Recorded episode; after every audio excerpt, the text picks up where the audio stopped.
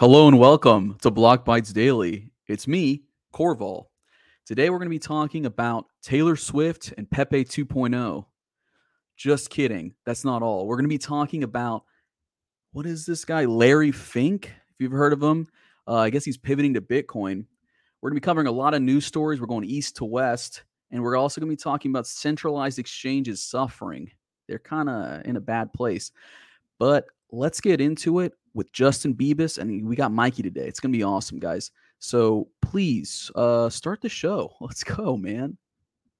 On board here, pay gas. Bridge there, pay gas. Deposit, harvest, withdrawal, pay gas. And God forbid you haven't verified every contract along the way. DeFi can be a real hassle sometimes, but with Rainmaker, it doesn't have to be. Rainmaker's new wallet makes it simple by abstracting away all the worst parts. No more bad transactions, no more gas fees. MPC technology makes private key management as simple as classic password recovery while maintaining self custody. Pick your strategies and invest with one click. Deposit funds directly from your bank account. To access the Rainmaker app, click the link in our description and put in the code BLOCKBYTES.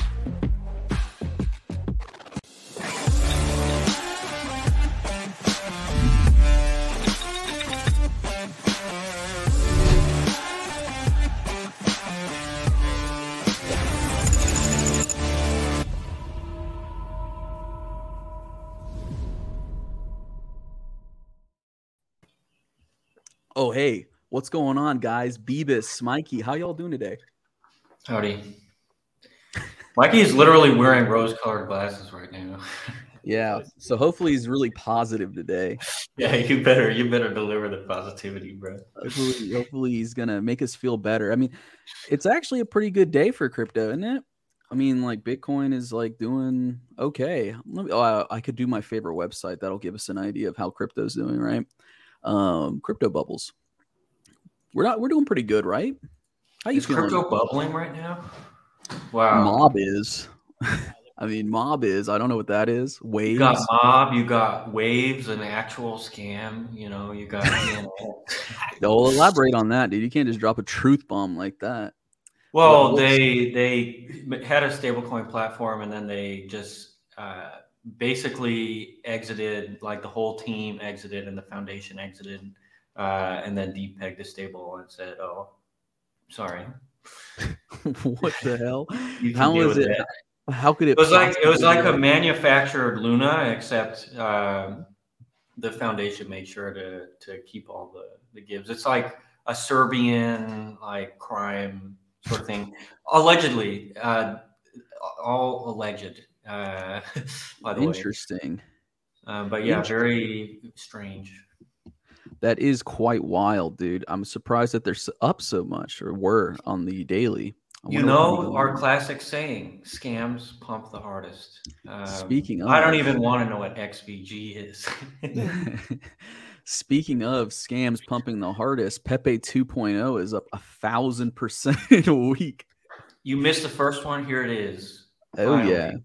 And then you missed Bitcoin two did not. I don't think Bitcoin do two even did that well. Bitcoin two is that real? Yeah, you got. There's Bitcoin like up to like a hundred by now. Let's see, Bitcoin two. So BTC two, it's number nine hundred and one on the rankings right now. That's fucking crazy. Yeah. I mean, Bitcoin Cash is up more. It went from fifteen cents to five dollars in uh, 2019. So I guess Bitcoin two did do pretty good.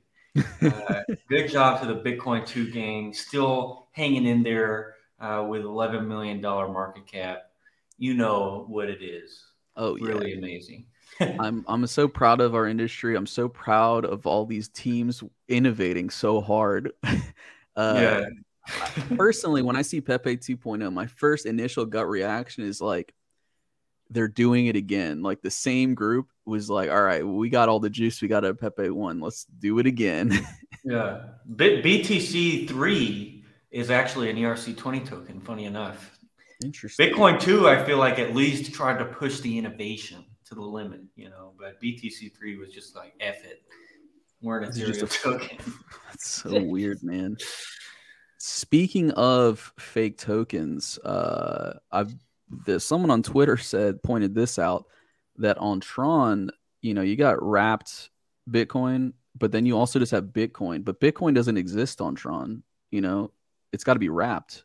So like, like what is this? Maybe they're counting the Bitcoin that uh, is is underlying the wrapped BTC. Mm. They're counting Justin Sun's personal Bitcoin holdings. Potentially. As of, as, There's also Bitcoin. Bitcoin Diamond is one of my favorites. Oh. Bitcoin Diamond is a is a classic, a true classic from 2018, a diamond in the rough, if you will. Bitcoin Diamond. What's their logo look like? Oh yeah, that's boss as hell. Let's see it. Mikey, you're so quiet, man. What is going on? Why am I so quiet? Oh yeah. Mikey, increase your volume right now. Mikey, yeah, Mikey. I'm about to get very upset. All right. Uh here we go. It was hard to get just the picture of it, but look at that, dude. Isn't that nice? Big props to the Bitcoin Diamond team. They really pulled it out. It's amazing. Mikey sounds like a mouse in a cage yeah, you kind of do, Mikey. You got to get that mic on, dude. Um, but yeah, so you know, in this current market, we're seeing scams still doing pretty good, um, which I guess some people say is bullish. I mean, I think like the the um, scammers are the ones who like are are still rotating uh, because mm-hmm. everybody else is poor. uh, you know, so you need to kind of make products that uh, suit their needs. That's true. I could also see it that like uh, you know actually like making something that's uh, useful or worth anything uh, takes like actual time, whereas a scam just takes like yeah one marketer guy that's pretty good, and uh, yeah. that's it. Classic. like Ben Duddy. Ben.eth, yeah. yeah. Mikey, Mikey increased his volume and then his video decreased. He has like 100 allocation points that he can he can allocate to either video or audio. Yeah, this is That's brutal, awesome. Mikey. You were so loud in the team meeting. it's got to be Streamyard, man. It's it's uh, it's, it's, it's, it's, a crazy, it's a crazy thing, man. You know what I think it is? I think it's the World Economic Forum, and I think they're trying to silence you, dude. They know you're too. Wow. You got the truth, man. Yeah, that's crazy. um, so we're gonna change track a little bit. I have another quick news story. I know Mikey's got an opinion on this one. Taylor Swift Chan. Uh, it turns out she wasn't uh, as smart as we all thought uh, when it comes to money. Everyone was praising her for being a genius for not working with uh, FTX, her business acumen. But it turns out uh, she did accept to work with him after six months of diligence, and SBF is the one that pulled out. Damn. Which I would never pull out with Taylor Swift. I'll be honest. Dude, but, wow, that's not right. But SBF, that's not right. Although she would probably provide very well for your children. That's what I'm saying, dude. She's a superstar. Yeah. Um, I remember a while there was a news story of a guy that was so in love with Taylor Swift he robbed a bank and then threw the duffel bag of money over her security gate, and um, I just think that's so strange. Like she, that's probably the one way to not impress her. I mean, she's already got enough money. Yeah, like that's pretty cool. Yeah. Well, I mean, I feel like I feel like the the business six months of due diligence, like you know, I'm I'm sure Sequoia and all them did that too, and and it came back clean. The thing is, like, you mm-hmm. You can't look at a company's books uh, very easily. You can't look at really anything they do. Like you can visit, and mm-hmm. then they'll mm-hmm. be like, "Hey, everybody, someone's visiting today. Act right." That's what they did at WeWork, and that's how they yeah. got the billions of dollars of, of valuation. I think, you know, really like nobody knows what's going on in these companies, and it's hard to like, you know. A company like ours, we're like, okay, we're going to have really strict accounting and compliance processes. You know, you go you go somewhere where that matters and it's like oh bullish but the average person even the average person like taylor swift uh, mm. you know the average outsider has no idea um, what you're up to calling taylor average that's kind of risky well taylor is not an average outsider but she is uh, you know as far as information yeah. goes i would say she's she's mm. uh, in the. I mean, from what you're saying too, it also sounds like you could have really good accountants. You can have really good auditors that you hire to help you like check the legitimacy of a business. But like you're saying, you know, they only have to open up so much, right? They don't have to, yeah. and they can also. I believe one of the things SBF did was kind of just delay. Be like, we don't really have the infrastructure to like provide the data. So yeah. you're gonna have to wait like two, three, four, 20 years for us to get to it. But you know, it is interesting. Uh, kind of fun. But let's get into the serious news now. And everyone's heard about this. Uh, I'm eager to hear your opinion, although we talk about him a lot. So, this Larry Fink character, uh, what a guy. One of our bald heroes, one of the most powerful men in the world. Uh, I looked up, you know, his last name because I knew it was a word, but I wasn't sure what it meant. Oh, Bebis is gone. uh, but if you didn't know, a fink is an unpleasant or contemptible person. So I kind of this is gone again. He's giving me shit about my yeah. I feel like you took him out because you were mad. I was like, get out of here, dude. You can't make fun of me with my rose colored glasses on. Come on. Man. Yeah. Yeah, you DDoSed them to teach anyway, them a lesson. What is what, uh, what is what is what does Fink mean? Oh yeah, so Fink means a uh, unpleasant or contemptible person, and it had me really thinking like, uh, uh what did his ancestors do to get that name? kind of a, a weird thing, but he's on our side now. If you remember, uh, like this tweet is saying, in 2017, he said Bitcoin is an index of money laundering. Now, obviously, they've launched the ETF now. So obviously their their opinion is softened. But now he seems he's going not just softening, he's going kind of hard. He said Bitcoin is digitizing gold. Uh digital. big yeah, digital digital gold. It's gonna he wants to democratize Bitcoin. Uh he's he went off, man. So how does this make you feel, Mikey? Like, do you think he's just like a fair weather fan? Like he just sees an opportunity and he's just seizing on, or do you think he actually kind of believes this stuff? Like he actually got convinced? I think he uh, is convinced. I, I, think he's always been convinced. I think it was always just about posturing, even mm. maybe you know. Mm. Um, I, I, like what some people are saying. You know, like on on on Twitter, or maybe you're on Threads now. Who knows? Mm-hmm. Who knows where everybody's going? but uh, wherever you're getting your news, some, some some people are saying like you know they're poking fun at all of the Bitcoin maxis or just uh, crypto maxis mm-hmm. for championing Larry Fink at this point, right?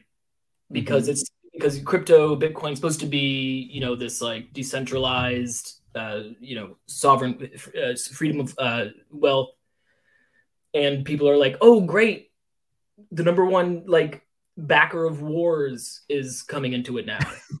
there he is. Bebis is uh, back. Mm-hmm. So I, I get what you're saying here. But but personally, uh, yeah, I'm excited that the you know how much 14 trillion dollars worth of assets, eight trillion, whatever it is. Yeah, uh, I'm excited. Dude, it's, it's a ton of money. I'm excited they're getting into Bitcoin. Yeah, I mean, you gotta be, you gotta be, but you know, it, it does make me, uh, I don't know, maybe it's just the new grifter enter this space. Maybe he's gonna just hollow us out, dude. I think this uh, is always coming, right? Mm-hmm you talk about mass adoption, this always had to happen. It's true. Yeah. Did it not? It was inevitable. Like, what, we, we, were not going to get mass adoption with the largest. How much is it? Was eight eight trillion? I can't remember what the number is. But like was that trillion. just not going to happen? And we were still mm-hmm. going to get mass adoption, international. I'm uh, sorry. You're like, what's the market capitalization of crypto as a whole? No, uh, I think he's Black talking about how much how much money BlackRock manages. Oh yeah, yeah, they have eight eight point five trillion eight trillion. Uh, and that's on that's on the books. Uh, mm-hmm. They have agreements, uh, I'm sure, and lots of dark pools involving sovereign wealth funds and, and whatnot. Mm-hmm. So dark that eight some trillion is probably oh, 11, this is interesting. 12 trillion. Mr. Godplane says even Jamie Dimon said all billionaires believe in the technology. They don't believe in the projects run by we mere mortals.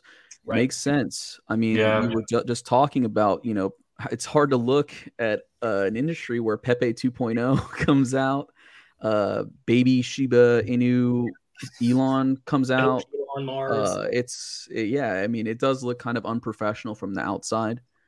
Yeah. Um, how do you feel about they're that? just I, I think really like um, to Mr. Got Plenty's point, um, a lot of the projects that exist right now are pretty poorly capitalized. You know, mm-hmm. um, and in order to have a great big monolith, um, you know, you need a shit ton of money. I, I would say among the closest that we get um, are like your Chainlinks, your mm-hmm. ConsenSys, um, you know, similar firms because the rest is kind of in an MVP state still. You know, it's yeah. like five years from now, you know, the products that are being built now that are successful will be something that is actually uh, usable. And, mm-hmm. you know, even in 2021, you know, pulling these giant investment numbers, you look at where a lot of that comes from. It's like, hey, you're going to raise a hundred million round, and then you're either going to lend that money back to me that money is going to be tied up in obligations uh, like li- liquidity provision, et cetera, mm-hmm. or that money is going to be somehow uh, subsumed by company A, VCB, subsidiaries, whatever. Oh, um, I see. So it, it, it, really is like you you look at the state of development. It's like you know um, you you look at Byte Masons for example. Like mm-hmm we're we're a firm that is is on the cutting edge in terms of technological development. No other industry would a firm our size be able to do that. You know, mm-hmm. nowhere else will you not have a huge team of researchers, not have a huge team of academics uh, pushing things along, and and you know it is it's a little janky, you know, and, yeah. and it's just because teams need to figure out what they're going to invest in because cash is limited. It's like, am I going to invest in marketing? And am mm-hmm. I going to invest in the, the short term? Am I going to invest in engineers? Am I going to invest in the long term? Yeah. Um, whereas a company like BlackRock, they fund a company and it's like, you're going to invest in everything mm-hmm. uh, forever. And you're just going to, to take over the market. And BlackRock isn't really that type of firm. Yeah. Um, but uh, when they, when they invest in an industry, um, they don't just let boards do what they want. You know, it's like we're yeah. going to install someone on your board. They're going to tell you exactly how we operate, and mm-hmm. you're going to do your best to to mirror that. Yeah, I, I, wanted. I, I, was thinking about that. Uh, that makes a lot of sense because part of it, I want to tie it. I mean, we talk about regulation a lot. That's a big part of it, but those experienced companies are pretty important to startups, like experienced investors, because they do provide that kind of guidance like you know we're going to put up someone on your board and they're going to have a lot of say because we own a big share of your company but they also want you to succeed because we have a big share of your company. A lot of the investment you could say in crypto seems to be a little bit more predatory right? So yeah. it's uh it's interesting. It's very it's interesting. like they're not they're not here to get rich quick. They're not doing like a safe or a saft you know, issuing token warrants mm-hmm. and trying to exit an investment in a year. You know, they're yeah. trying to create the next Fidelity. You know, they're trying to create the next J.P. Morgan. They're trying to create the next trillion dollar powerhouse. Mm-hmm. Um, and and honestly, like I invite really professional, like long view firms like that mm-hmm. into the space. And you know, you're not going to escape BlackRock. You're not going to escape whoever. And mm-hmm. and really, all we can do is is try to take this product and this ethos that we've built mm-hmm. and use them as a vehicle and take their experience and maybe modify it a bit um, to, to actually achieve mass adoption like mikey is saying it's like mm-hmm. you know the firm there's always going to be a gatekeeper between a, a, new piece of technology and the masses and that gatekeeper is generally the guy writing hundred million dollar checks billion dollar checks yeah um, because that's like how else do you do you touch you know the populace like look at the mm-hmm. marketing budget of your average mass market uh, thing like you know the average mobile game spends what nine figures on marketing yeah and and the marketing budget of the average crypto companies like you know 10,000 bucks right. a year or whatever it's like, a free like, yeah it's like, oh, we'll send Justin Bieber on another podcast. Maybe yeah. do something. but yeah, uh, yeah, it's it's it is wild. You know, the average movie budget now, like it's like half a billion dollars. It's kind of insane, yeah. right? Like it, the capitalization outside the industry, while it seems insane inside, is uh way more wild outside. The mm-hmm.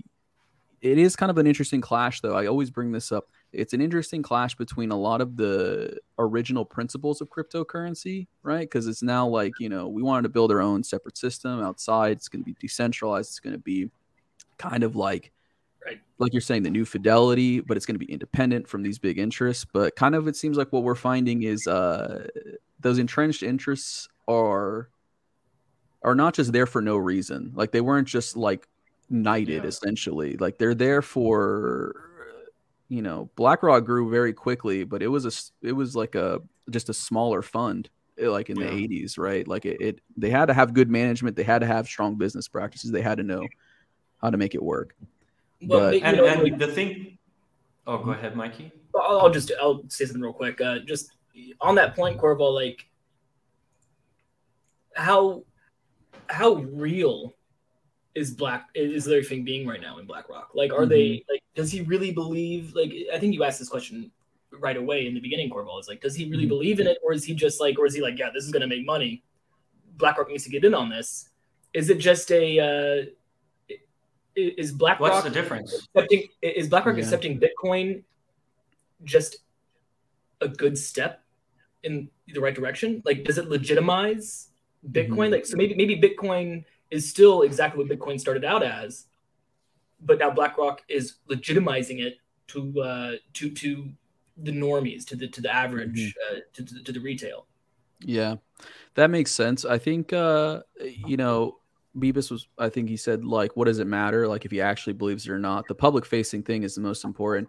And I think the reaction is important. So I would say, I, I guess it is, it seems, it seems important to kind of divorce, you know, the, like, the baggage, I guess, that comes with it. I, right? I think I would argue that there are two sides to cryptocurrency.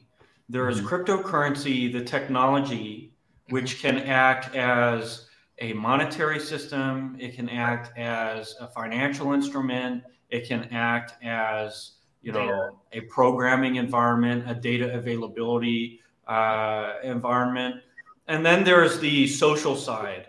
Mm.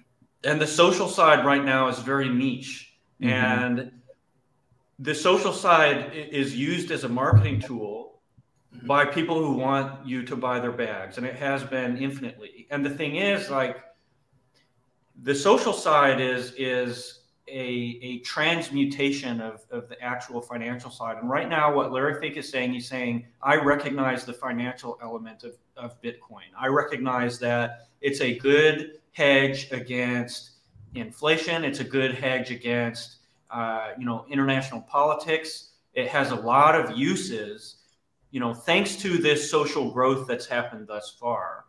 And I, I guess really like now, you're talking about pattern creation.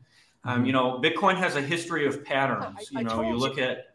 Oh, go ahead. Sorry. No, no, I, I didn't mean for it to play. I just oh. he said he, he said it's a, a a hedge against devaluation. This was just the source. By Larry Fink saying that, he's mm-hmm. he's essentially cementing that as the use case. And Bitcoin could have socially been anything the mm-hmm. marketing narrative for bitcoin could have been like hey this uh, this will help you play fortnite 10 times better mm-hmm. you know um, but instead it was like hey this is a new monetary system this mm-hmm. is a new way Digital of transferring value mm-hmm. and and larry fink is like we're going to take that because we need this because gold sucks logistics and gold absolutely suck we mm-hmm. need something like this in in the economy mm. is what i imagine he's thinking i'm sure it's a lot more nuanced than that mm-hmm. um, but by him saying that and him buying into that sort of marketing narrative, that's what Bitcoin is going to be forever because that's how people are going to view it.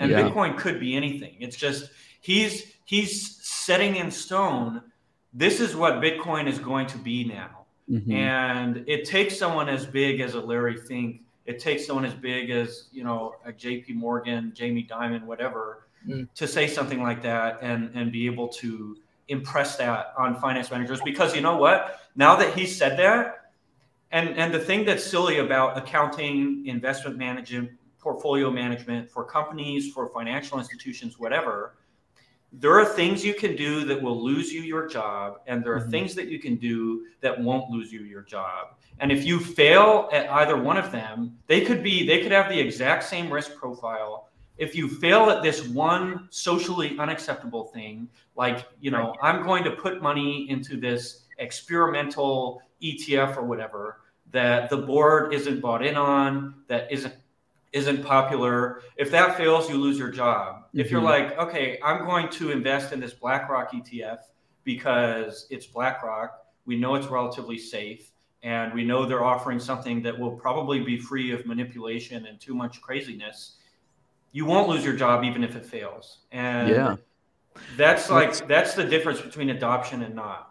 That's interesting Ooh. because that one, it's a perfect segue. Two, um, that's a fantastic, like a good example of this would be like Enron, right? Like if you or or or Madoff, like if you were a person that invested in that, no one, your board, your company, they're not really super mad yeah. at you even though Even you FTX. probably could have done better diligence, right? It's like, oh, every it happened to everybody. It's socially acceptable to get fucked in the ass. Yeah, uh, yeah.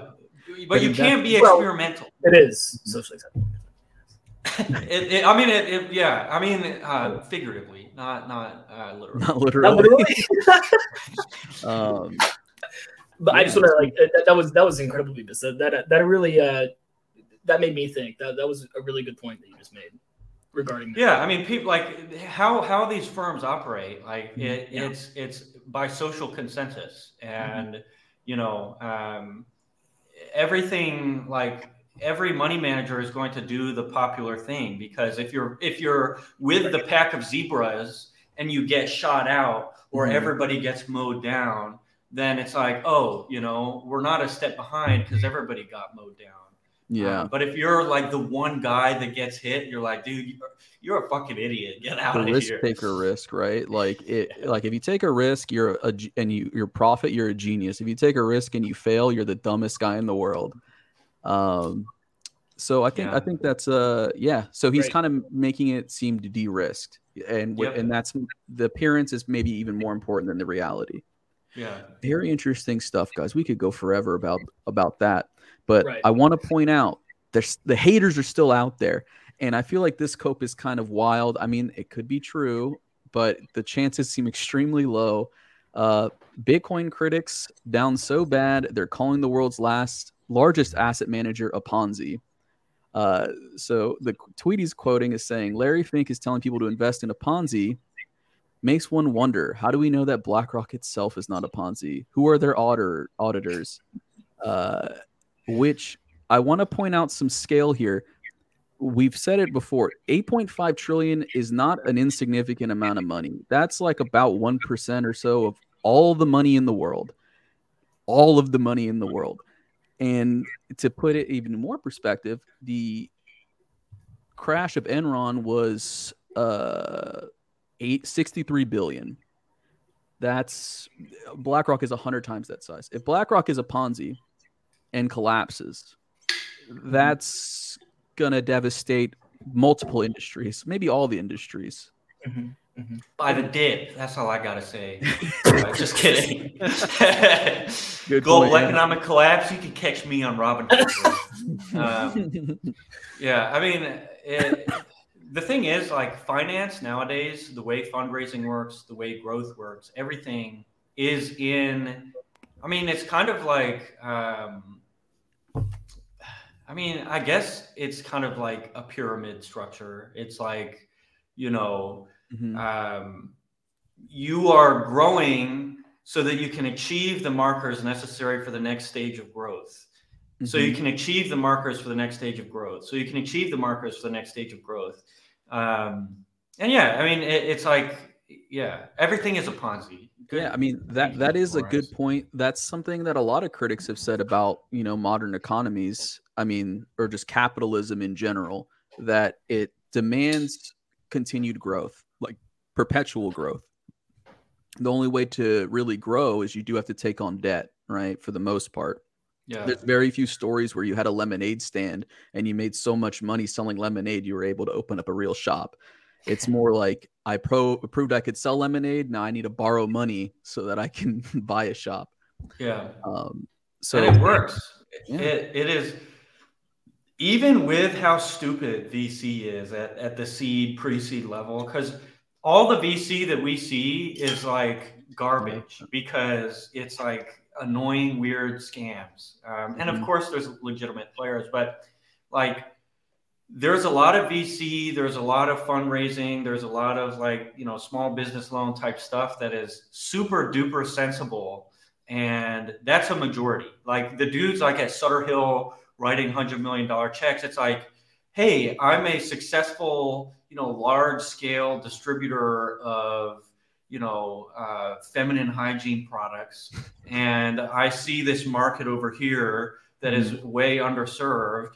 I need to build, you know, a $10 million warehouse and a $20 million, you know, distribution facility within that warehouse. Mm-hmm. Uh, can you please uh, fund me the money? And it makes sense because it's like, oh, you know, they've they've got uh, like very clear revenue models. They've scaled mm-hmm. enough that they have the economies of scale. Uh, they have the marketing avenues, and when you have that much money, it's literally like a, a money in, money out sort of thing. Because mm-hmm. you know, with with social networks, whatever, it's like, oh, hey, here's a new direct to consumer product being shown to me on Instagram every five seconds, and they can do that for a month straight, and now everybody knows what it is, mm-hmm. and either the product is successful or it's not. You know, either it's like, oh, people like it and they're going to start telling their friends about it, or they hate it and it's back to the drawing board. And you can like push through, like with money, it's like you're not wasting time. It's like, okay, try. Okay, if you fail, sorry, you know, we're going to invest in the next thing. Um, mm. And it just works. And, and the winners will pay for the losers. Yeah. And it, you know, it, it is precarious a little bit. Um, but at the end of the day, it's like, hey, we're going to fold this company. We're going to use debt to fund this next company. It, it wins or it doesn't. And either way, we've structured our portfolio such that it doesn't really matter that much. Yeah. Um, and that's capitalism. And it, it kind of works. It's stupid and it's crazy. And, you know, a lot of the people who aren't directly involved get left behind. But, mm-hmm. you know, I, I think not many of us want to live like a billionaire, you know, uh, that would probably yeah. suck. The stress, unless you inherited it, has got to be insane. Dude, you Elon know, Musk is dealing with problems. I can't like. Yeah. like, I mean, why have nine baby mamas? You know. I mean, a lot of it's a self-inflicted wound. yeah. So I, I thinking about it, I stopped, I stopped, listening after Bebis said uh, VC's VC. Yeah. oh, very nice, very smooth. I, I, I'm, um, I couldn't. Sorry, no, I'm just kidding. I heard it all. Mm-hmm.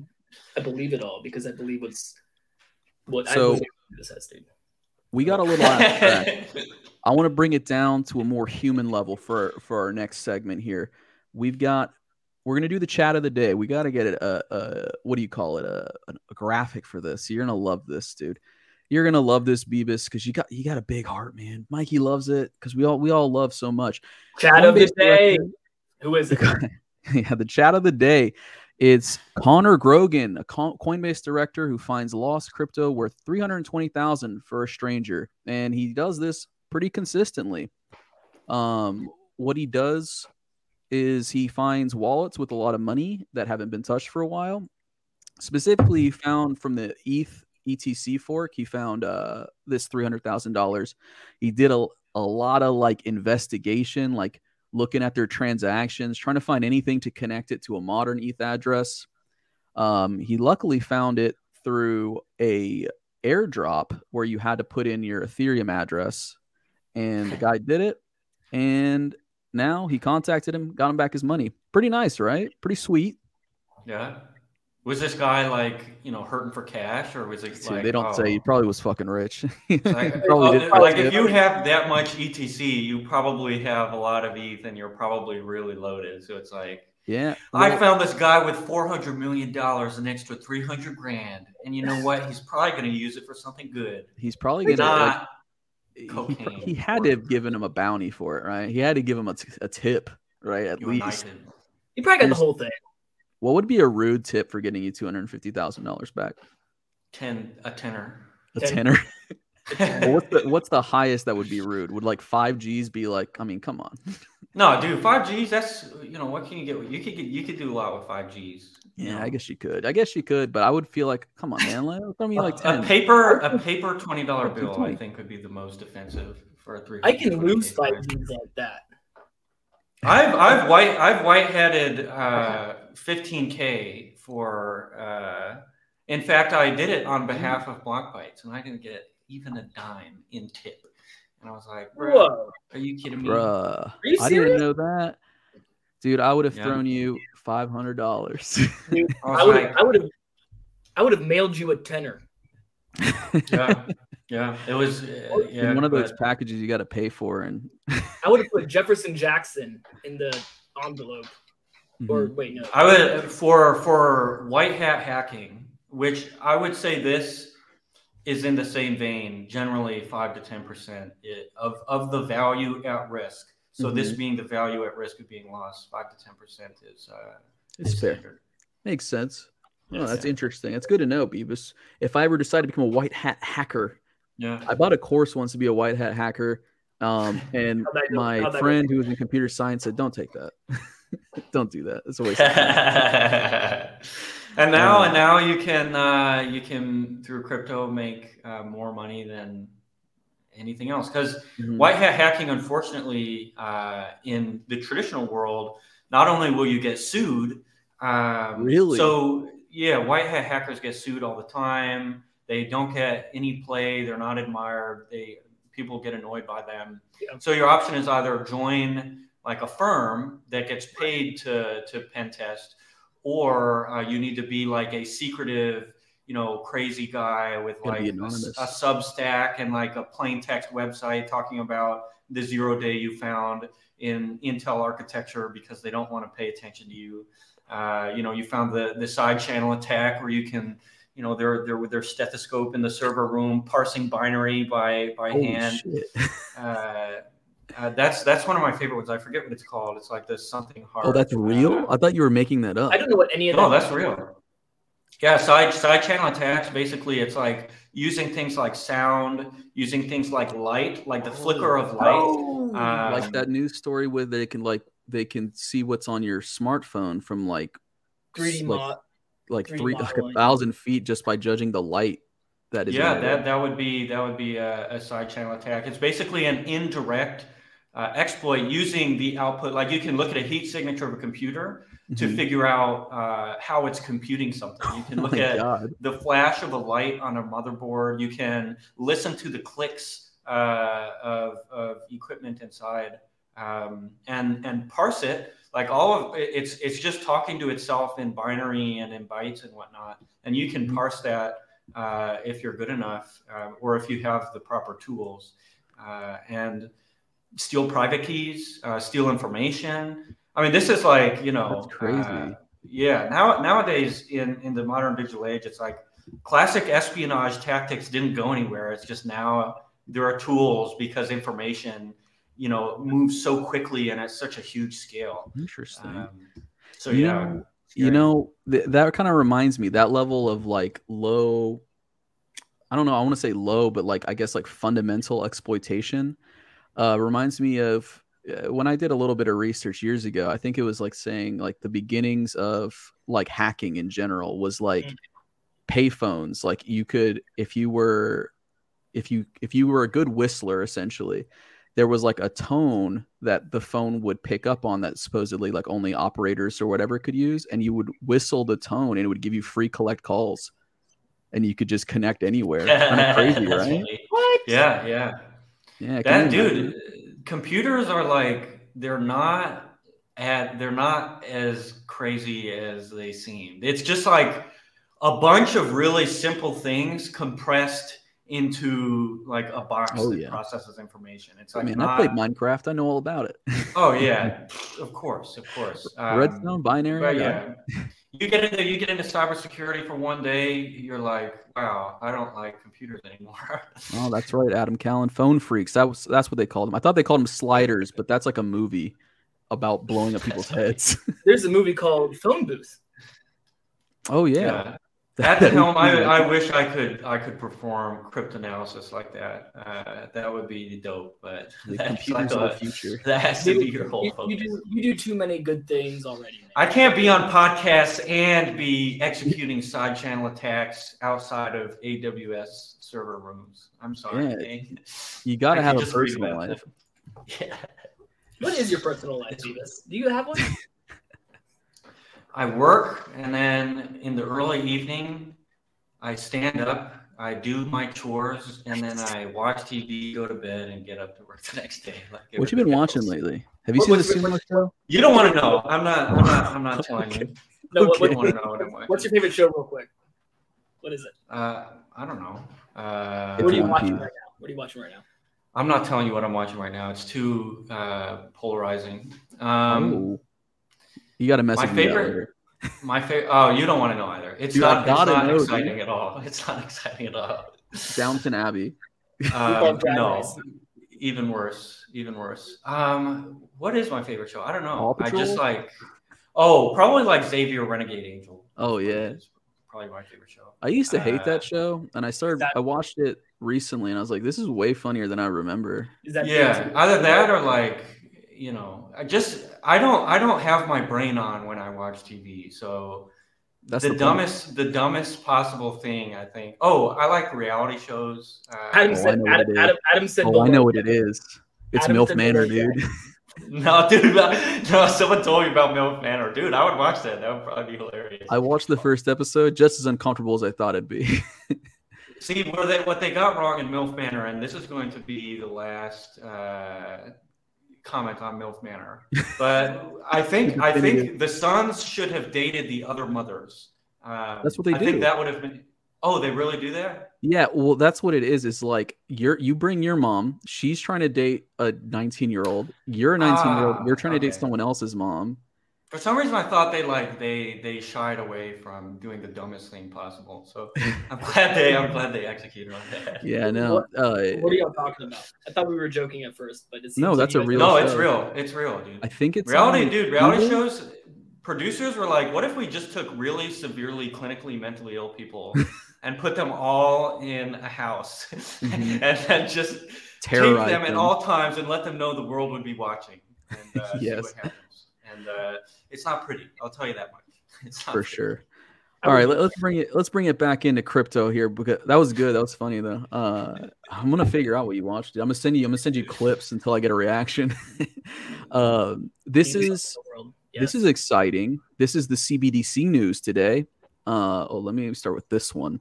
So the New York Fed and various financial firms. By financial firms, they mean Wells Fargo and Citibank. Um, use we did conduct an experiment that used distributed ledger technology for domestic and international payments and they liked it. They're using it they're looking for programmability privacy interoperability availability and speed and apparently it did quite well. So banks might seem keen on implementing this. Um, what technology did they use again? Dlt distributed ledger technology Oh, that's just a general term. Um, oh, okay. Did they use like a company, a specific company's uh, tech, or? Oh, they haven't said. They're not probably not say that, are they? Probably, probably just like probably just a private instance of Ethereum or similar. Mm-hmm. Um, that's cool. Uh, I think one thing that I think there's a lot of demand for that hasn't really percolated yet mm-hmm. is um, like creating white label uh, blockchain solutions for companies. And in 20, 2017, there were a lot of companies that were created to do this. The unfortunate thing is they all got lost in the sauce and like pumped and dumped and, and now exited the industry. But I think in the next like three, four, five years, there's going to be a really, really, really strong demand for firms like Byte Masons, like Metacartel, uh, mm-hmm. like all of these uh, development uh, firms to create private label solutions for banks, uh, for investment firms, because trading tokenized assets, uh, managing tokenized assets, it's more secure, mm-hmm. it's easier. And with all of the tech that's been developed on Ethereum, it's like, hey, let me spin up an L2 with Optimism, which takes about two hours. Okay. Mm-hmm. Uh, let me deploy Gnosis Safe on there, which takes about an hour. Okay. Let me deploy, uh, you know, getting the Gnosis Safe apps to deploy is, is a challenge. Um, you know, getting things like oracles and whatnot is a challenge. But if, if centralization isn't a problem, then there are challenges that are easy uh, to, to pull off because it's oh. like, oh, you know, um, we can just do this really fast. And Bro, that's yeah. got me thinking. You know, uh website development right it used to be something that nerds would do for a hobby and then like big companies had websites uh it was it was less common for a small company to have websites now you see like your local auto shop has a website right because it's become a lot easier to implement and yeah. because now it's more worth your money and your time and there's more people yeah. that know how to do it so yeah. we could see a future maybe where people are just like implementing networks, right, for a small business or medium sized business. Yeah, and I think to to at the helm's point, um, uh, I mean, I know I've covered this in previous episodes, but things like old receipts, things like paper money, et cetera, that is a distributed ledger. It's a physical, distributed, hyper secure ledger. Um, the problem with digital banking now is it's very convenient but it doesn't have the security. It doesn't have the uh, you know anti-fragility of paper money and paper receipts right. and things. So mm-hmm. yes. you have that distributed ledger, and that's why it underpinned the economy for hundreds of years. And right. now it's like, okay, what blockchain is? It's like the convenience of digital with the guarantees uh, of of the paper ledger, which is mm-hmm. that's why it's exciting. It's like having a third accountant staring over your shoulder, making sure everything is good and, and in a totally automated fashion. And, and anti-fragility, anti-fragility is such a awesome word that I feel like a lot of people aren't using a mm-hmm. lot. Yeah. Um, in certain circles, if you're a Taleb like, fanboy, use it all the time. Yeah. You're a Taleb guy. You're saying Lindy. You're saying you know Black Swan, uh, anti-fragility. Yeah. The Lindy Black Swan was quite anti-fragile today, wasn't it, my friend? Yeah, they're discussing that over Lebanese coffee or something. but uh, I think you're kind of right, Mikey, in that the term probably should be used wide, more widely uh, because yeah. it's we, an important. Using, we've been using like like what are the crypto words that everybody's using? Like all the like all the normies, right? Like it's uh, immutable. Immutable has been yeah. like the big word, right? Mm-hmm. Yeah, really. But, like the the important thing is the elasticity you know, if you bend it, if if you hit it, if you punch it, uh, it will be able to recover. And that's a lot more important than making something that's indestructible. A fucking rock is indestructible, bro. Like, yeah. that's not that cool. Um, yeah.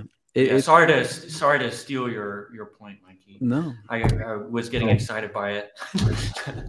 yeah, Mikey's dead. Dude, he's, him, dead. he's dead. Um, so one last thing I want to point out about this, another point of discussion. This is uh, so I'm gonna get a little, I'm gonna extrapolate a little bit. I'm gonna do some speculation, a little maybe conspiracy, but if what you see here is they point out that it's a proof of concept for regulated liability networks. So the idea is that this, because the Fed is tied into it, as they develop it, they can more easily regulate it. Now, let's extrapolate from that and say possibly that's why crypto regulation has been so slow is because they'd prefer to just launch their own that's more easily like why regulate all the wild west stuff when you can just purposefully settle it right yeah right not that crazy maybe um, and I feel like we maybe talked about that before. No, but... I, I, don't. I don't think it's crazy at all. And I, I, feel like you know, like talking about CBDCs, mm-hmm. it's it's not a uh, it's not a myth anymore, right? It's not a it's not a conspiracy. Mm-hmm, CBDCs yeah. are coming. They're they're mm-hmm. being piloted all over the world right now. Yeah. Right. Mm-hmm. And yeah, I would I would go, go ahead, ahead Mikey. Sorry. You go. Well, I'm so sorry. Just, just to finish the point is like as we're seeing with some of these articles that are coming up nowadays, like they are successful in these pilot runs. Yeah. People are using them. People yeah. want to use them. Like like uh Corval talked to uh uh Charles yesterday on the on, on the show Canada's population, according to a survey, is like, yeah, we'll, we'll, we'll use a CBDC. Why not? Yeah, it's, it's no longer, easy. no longer. It's no longer. It's easy. It, it's, it's like, what if the government was Venmo? Like, oh, okay, wow. Very nice. Now you're talking. Wow. Let's get a little uh, bit more conspiratorial with it, guys. Let's get right. a little bit more conspiratorial. This is this is across the pond. We're going a little. We're head east. All right. Across the pond. across the pond. UK world. Oh, sorry, I thought you were talking about Japan. Oh no, that's that's not yeah. across, that's across like two ponds. Right, we'll get there. Uh, but no, the UK has a new bill that makes it easier for the police to seize your crypto, so they can confiscate your hardware, software, physical items, any other objects. That means you got a little paper with your private key on it. They can take it. Um, kind of messed up, dude. But if you were to be conspiratorially minded like me, you would think about how what did they did that thing with gold where they seized everyone's gold uh, yeah. to force them onto the dollar. Similar mm-hmm. thing. Maybe they do this to your crypto assets and then they force you onto the RLN regulated ledger network, right? Or whatever it was. I don't. I don't. I, this is the first I'm seeing of this actually. When did this article? I I, I don't know much about this, mm-hmm. um, but I will say that I know that Elizabeth Warren has said that she wants to basically like knock down people's doors to get their private keys. She's gonna send like the freaking crypto Gestapo to everyone's house. Yeah. like, yeah. That's that's a that's a technique called the rubber hose attack. Uh, mm-hmm. It's a it's another side channel attack, uh, more of a jokey one, but if you can beat the shit out of someone and get their private keys, you don't need to worry about all the binary analysis. Oh yeah, you know we're gonna uh, we're gonna head towards mass adoption when cartels are kidnapping people for their for their yeah. for their crypto. Yeah. They do this every year. They're like they try to escalate crypto regs every year, and uh, they introduce regulation.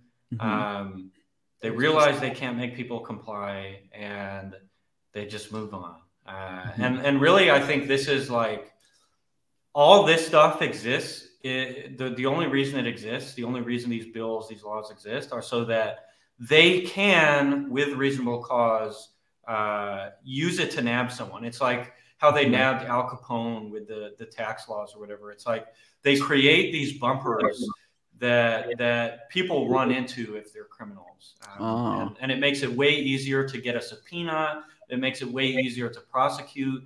And I would say, like, unless a really, really dystopian regime bubbles up to the surface, which of course is possible nowadays, you know, mm-hmm. um, but uh, it probably won't be levered against the common man. Um, yeah, is what I would say. I, I, would imagine it'd be difficult to do that in the modern democracies, right? Because of yeah you know, they, they we'll are, just we'll just scream like all of us will yeah. collectively scream until they chill out, and they'll be like, "Oh, okay, okay, yeah, okay, yeah. we won't, we won't, you know, GPS tag your babies, uh, microchip you in the vaccines." Yeah. Oh, we thought it was a good idea. We thought you'd like it. I'm sorry. I'm sorry. Okay. The, the article is I mean, very uh, the, the, the headline's very clickbaity, right? Like I mm-hmm. like I said, this, this, is the first I'm seeing it, so I'd like to read more into it. But um, it, it mm-hmm. seems like I mean, like everything, everything that you fucking read nowadays is just clickbait, man. Like the headline mm-hmm. says one thing, the article says another thing. So I'd like to see yeah. what this does because I thought that UK, I thought the UK was being pretty bullish on crypto. So seeing something like this is like totally like well, yeah. I feel like they're not necessarily. I mean, they're bullish on crypto and that they're moving very strongly towards. I guess you could say proper quote unquote well, regulation. It, like it, they have that task force. They they they, no. they, put, they put in hurdles to mm. uh, to collect people. And I, I want to know more about that Al Capone thing. We should do a show about that because that's pretty interesting. Yeah, yeah. I mean, they they captured Al Capone within the tax system. Uh, they mm-hmm. they sued him for they they got him for money laundering and they got him for life. Um, and the thing is, like all of these really seasoned criminals, like mm-hmm. what's the absolute hardest thing to do? The hardest thing is to realize your profits. Yeah, the because you need to go through a complex system of finance, and and the finance guys are generally a lot smarter than uh, you know the, the average criminal the average criminal. And mm-hmm. even if even if it's a really you know nice institution, it's like finance because finance is basically pure math. You know, mm-hmm. the skill set necessary, like you know, the average criminal organization might have a couple geniuses, but really it's like, hey, we can just yank infinite people from MIT uh, into into like you know the the financial system. Mm-hmm. Yeah, it's it's it's like yeah, it's a, a, David versus Goliath situation, and I think it's one in our favor. And I, I will say, like, you know, we we have dealt uh, with the uh, you know criminal system for pursuing um, stolen funds, for pursuing money launderers. Uh, and it is not fun right now. It really, really fucking sucks. Yeah, um, stringent. And it's because nobody knows what to do. Like there's no framework in place to make it easy to catch criminals. There's no, there's no framework in place to make it easy mm-hmm. to deliver a subpoena or to force uh, like forcing a company to fork over data of a crypto user is a lot harder than it is for a normal user. And sure, that's good in a lot of ways, but at the end of the day, like, how many of you are criminals, and how many of you is anybody going to really care about? Like all the mm-hmm. people fretting over, oh, they have my data. It's like, bro, like you think they care? they don't care about you. They're looking at you, like you are you maybe at absolute best. You know, you're getting swept into an aggregate, and they're building products for you. But at the end of the day, it's like unless you're committing large scale crimes, they don't have the time or the energy to worry about you. And yeah, that's and, why and laws like this. Yeah. Right. Yeah. That's yeah. why you shouldn't pay taxes. Just kidding. no, no.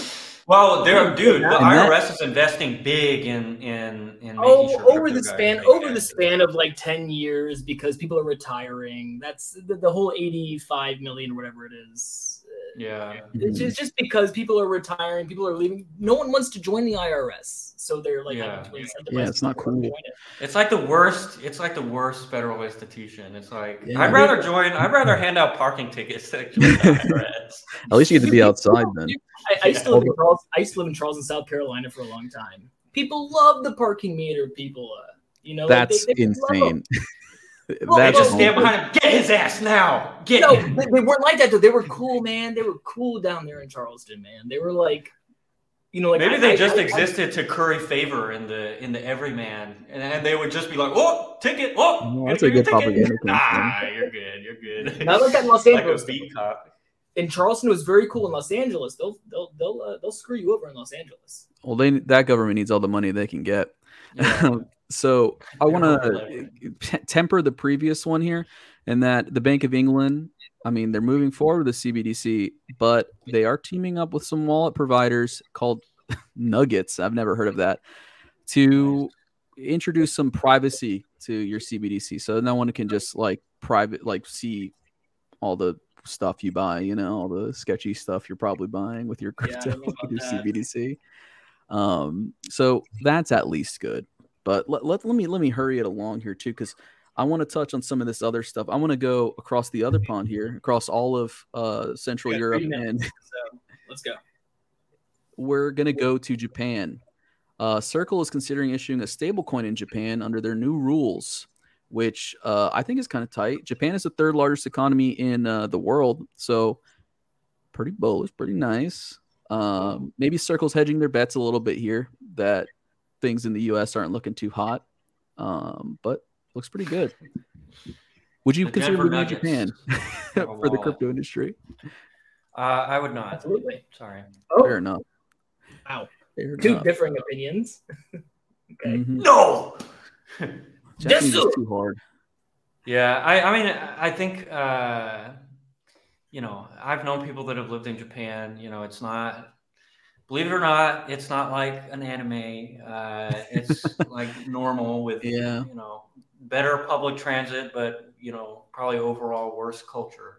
So they the don't, worst, unless unless you're like, you know, I guess that's an opinion. I mean, it depends. On, Just like any culture, depends on where you are in the society. You know, the salary man famously uh, killing themselves because uh, it life sucks. You work too many hours. you don't have a lot of money, uh, so, and that's when you have a college degree and you have a nice corporate job. You know, so can't imagine so for, it's much better. For, for the dumb people like me that are like listening to this for the for, for the first time, Circle Circle considers issuing stablecoin in Japan and the new rules, mm-hmm. not a, not a CBDC. Circle is thinking about doing a mm-hmm. What, what's the like normal yen? Yen. Just a USDC, but yen this yeah. time. Yeah. Okay. Yeah. Which I think you know, powering up the yen, like the yen is kind of an embattled uh, mm-hmm. currency. Um, I think powering it up with that sort of efficiency, that sort of you know cross-border weight, um, you know, freaking if you can get ten billion dollars of yen uh, into DeFi protocols or whatever, like that's a significant like improvement mm-hmm. um, to the to the I I don't even know to, if we should call it market penetration like maybe the global adoption of the yen is a better mm-hmm. word for it which like but, you're saying uh I mean we'd have to look into it more uh the complex economics of Japan because they have a very weird you know economic like they've been in a very weird spot for like 40 years at this point so but maybe this could help them alleviate it in some way. Maybe that's how they're looking at it, right? Um, I, I, I like Circle. I love mm-hmm. Circle. I, will never forget the first time I. I well, come on, like who who doesn't like Circle? What is wrong with Circle? You know, I think they're dope. Yeah, they've been pretty solid. Right. You know, right. I'll never forget the first time I was. Uh, I don't really watch uh, TV anymore. I watch streaming services, right? Like I don't watch cable. Mm-hmm. Uh, but um, I was visiting my parents one time, and they had Fox News on. They love Fox News, uh, so it was on like the Fox channel, and all of a sudden, this must have been like weeks ago. This is like probably like two months ago or something. I see a commercial come on, and it's like a bunch of like people like in cities walking down like rainy roads, and I'm like, this. What is this commercial? It was a commercial about Circle. I saw it that. Circle commercial. What the hell are they advertising? Talking, talking, talking about talking about like the new form of money. Oh. You, it's the one with the horse galloping. You remember? Corval? Yes, yes. You you showed it to me, Corval. The when the the Jared Gray thing started happening, you showed me that commercial with the horse yes. galloping, and you were like, refresh my memory. Circle commercial. We should show it if it's. And short. I was just like, I was just like, this is dope. Circle is on Fox mm-hmm. in America. Yeah. I love you Just pay to do that. Well, you can Reddit, Reddit paid for uh, a commercial no, on during the Super Bowl. Like everybody can pay for it, but like we need to get we need to get Circle advertising on Cartoon Network. We need to oh, start oh, indoctrinating yeah. our oh, children. there you go. Indoctrinate the children. Get them when they're young, you know. Yes. Get them to eat them. That's cool. It's cool that boomers literally like just dumped their bags on us impotently. yeah, that's the true secret so. of the economy is the baby boomers are going to dump the bag on us. Like raising their kids and be like, dude, I need this exit liquidity so bad.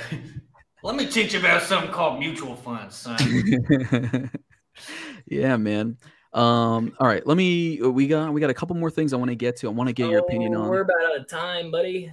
Yeah, we're about out of time. Well, real quick though. All right, I'll skip this one because I do want to talk about uh, Huoboy, Huoboy, uh, getting drained. Uh, another example of a centralized exchange, maybe experiencing some death throes. If you look at their total balance of Bitcoin, let me get this back, down from 410,000 to only 26,000 in a year. So reserves wow. are drying up over there. Um, and similarly, because uh, that is Justin Sun's exchange, uh, I mean, I'm not a big fan of this account, but he does point out that Justin Sun is floating it. So it seems more of like an exchange where you're not really betting on the fundamentals of it. You're betting on uh, whether or not Justin Sun's going to support you or not. Any thoughts on this? Any thoughts on this? Any feelings? Uh, no? I, nah, I don't, don't know. I, I, I literally don't know anybody that uses Tron if you do, that's awesome. Or Huobi, really. Or Huobi, or Huobi for that instance. Yeah, I, mm. I, know, I know that like Hotbit, Hotbit's had some shit going on. You know, they they they closed down in uh May twenty, sometime in May, May twenty second, I think they closed down, and now they've had like some like rumors about them rugging uh Binance Smart Chain assets off of their exchange to cover like some sort of debt. Mm-hmm. I know more people that have used Hotbit than I do Huobi. Yeah. However you pronounce well, it. You know, like so. Uh, you know, Justin Sun's gonna Justin Sun, man. Like, I, it, it, seems like it's just all his own personal playground. Mm-hmm. I mean, I feel like a lot of these exchanges, like, what we forget is that these exchanges are kind of vaporware used to back tokens and right. create exit liquidity for tokens, just as you know, there exist DeFi protocols to serve the same purpose. And in mm-hmm. 2017, so many exchanges launch and and you look, you're like, dude, what are all these? You go to CoinGecko, you're like, what the hell are all these exchanges? It's like nobody uses them. They just mm-hmm. and then and they're like, oh, they have a token, and oh, their token has pumped and it's dumped, and you know they they exist as kind of zombies uh, because you know they they've already served their purpose of of doing a SAFT, doing a safe, issuing token warrants, providing exit liquidity, and now investors don't care. They probably don't even use the platform. Um, and Justin Sun is notorious for doing that. So yeah, it it it is like it's it's not that surprising to be honest. Mm. It's just they become defunct um, as oh. things often do. Charles is a Tron stan. We're, we're going to get him on one of these DeFi Tuesdays so you can explain it to us because he's Dude. dropping some hot knowledge about it in the chat. Charles but, loves Tron, man. Yeah. It's, Charles it's, is a, a Tron. He he has the secret Tron knowledge that we, we should. Uh, yeah, we got to mine him eventually for it. Uh, basically, what I got from you, what you were saying though, Bebis, my my is that uh, you're not even safe on a centralized exchange. uh, we kind of already knew that with the collapse of FTX. Um, but yeah, okay. So we're gonna wrap up the show. We are we are at the hour mark. So let's let's do a little plugs here. Bebis, what's your plug this time? The ERN token, the Ethos Reserve Note, is a stable coin. Let's and go. that's your fact of today. Tell your yeah. friends ERN equals stable coin. You guys got to launch in Japan. Dude, we got to launch in Japan. We got to launch in Timbuktu. We got to launch in the Congo. Big okay. Big the Congo. I love it. That might be a PR nightmare in the Congo, but I'm look forward. I'm looking forward to it. I think Mike, you and, and and you know that I'm real because I like ERN, but I don't like Bebis. So that's how. wow. Well, I'm just kidding. I'm just kidding. Obviously, I was trying to make a. Mm-hmm. I was trying to do a thing. No, you can't back out of the joke that fast, dude. but I'm yeah, all right. So, Mike, Mikey, what do you what, you got? Anything to plug? You got anything you wanna you wanna pump up? Uh, tomorrow, uh, tomorrow on Across the Chains, uh, presented by Blockbytes, Mark Jeffrey is going to be talking with Bebis, oh, yeah. maybe Corval, maybe me. We're going to be doing all. Uh, we're, we're going to be doing a whole stablecoin show. Ooh, all stablecoins, so, algo stables. Right. It's going to be a good one. Bebis has a lot of experience with algo stables. Well, not really. Decentralized stables is what Mark told me in the chat. So I think I, I, I, have copious amounts of research under my belt, so I think it will be quite interesting. Quite. Uh, can't imagine condensing it into an hour will be a challenge, but uh, I'm sure we'll have. I'm sure he's got a lot of stuff prepped. Mark's a great host. So yeah, catch us tomorrow. Yeah. It's going to be great. And uh, yeah, let me give my thanks out. Thanks, Bebis, for being here. As always, it's always great to have you. Mikey, that was fun, man. You we got to get you on more, dude. Um, and again, of course, thank you to all our viewers. Thanks for chat. Chat was great today. Um, lots of good information. Adelhelm, Niche. Mm-hmm. Yeah, thank you guys. I can't hey. believe Nietzsche watches this show. Awesome. Yeah, the real, the real Nietzsche out there. Hell yeah! I mean, Disco Chuck, of course. Philip. Adelhelm, my favorite guy, right there. Adelhelm, Toasty yeah. Alpha. Mm-hmm. We got oh. we got Mac Hawk. The Mac Hawk's always there. Thank you guys. And real quick, if you're watching this after live, hey, we love you too. You're just as great. But Mr. Clean. we'd love to see you in chat sometime. But you can't make it, we get it. Anyway, that's it for me. Mikey, you can't shut it off, but Emmett can. Emmett, take me out of here, dude. Adios, everybody. Whoa, whoa. we still alive.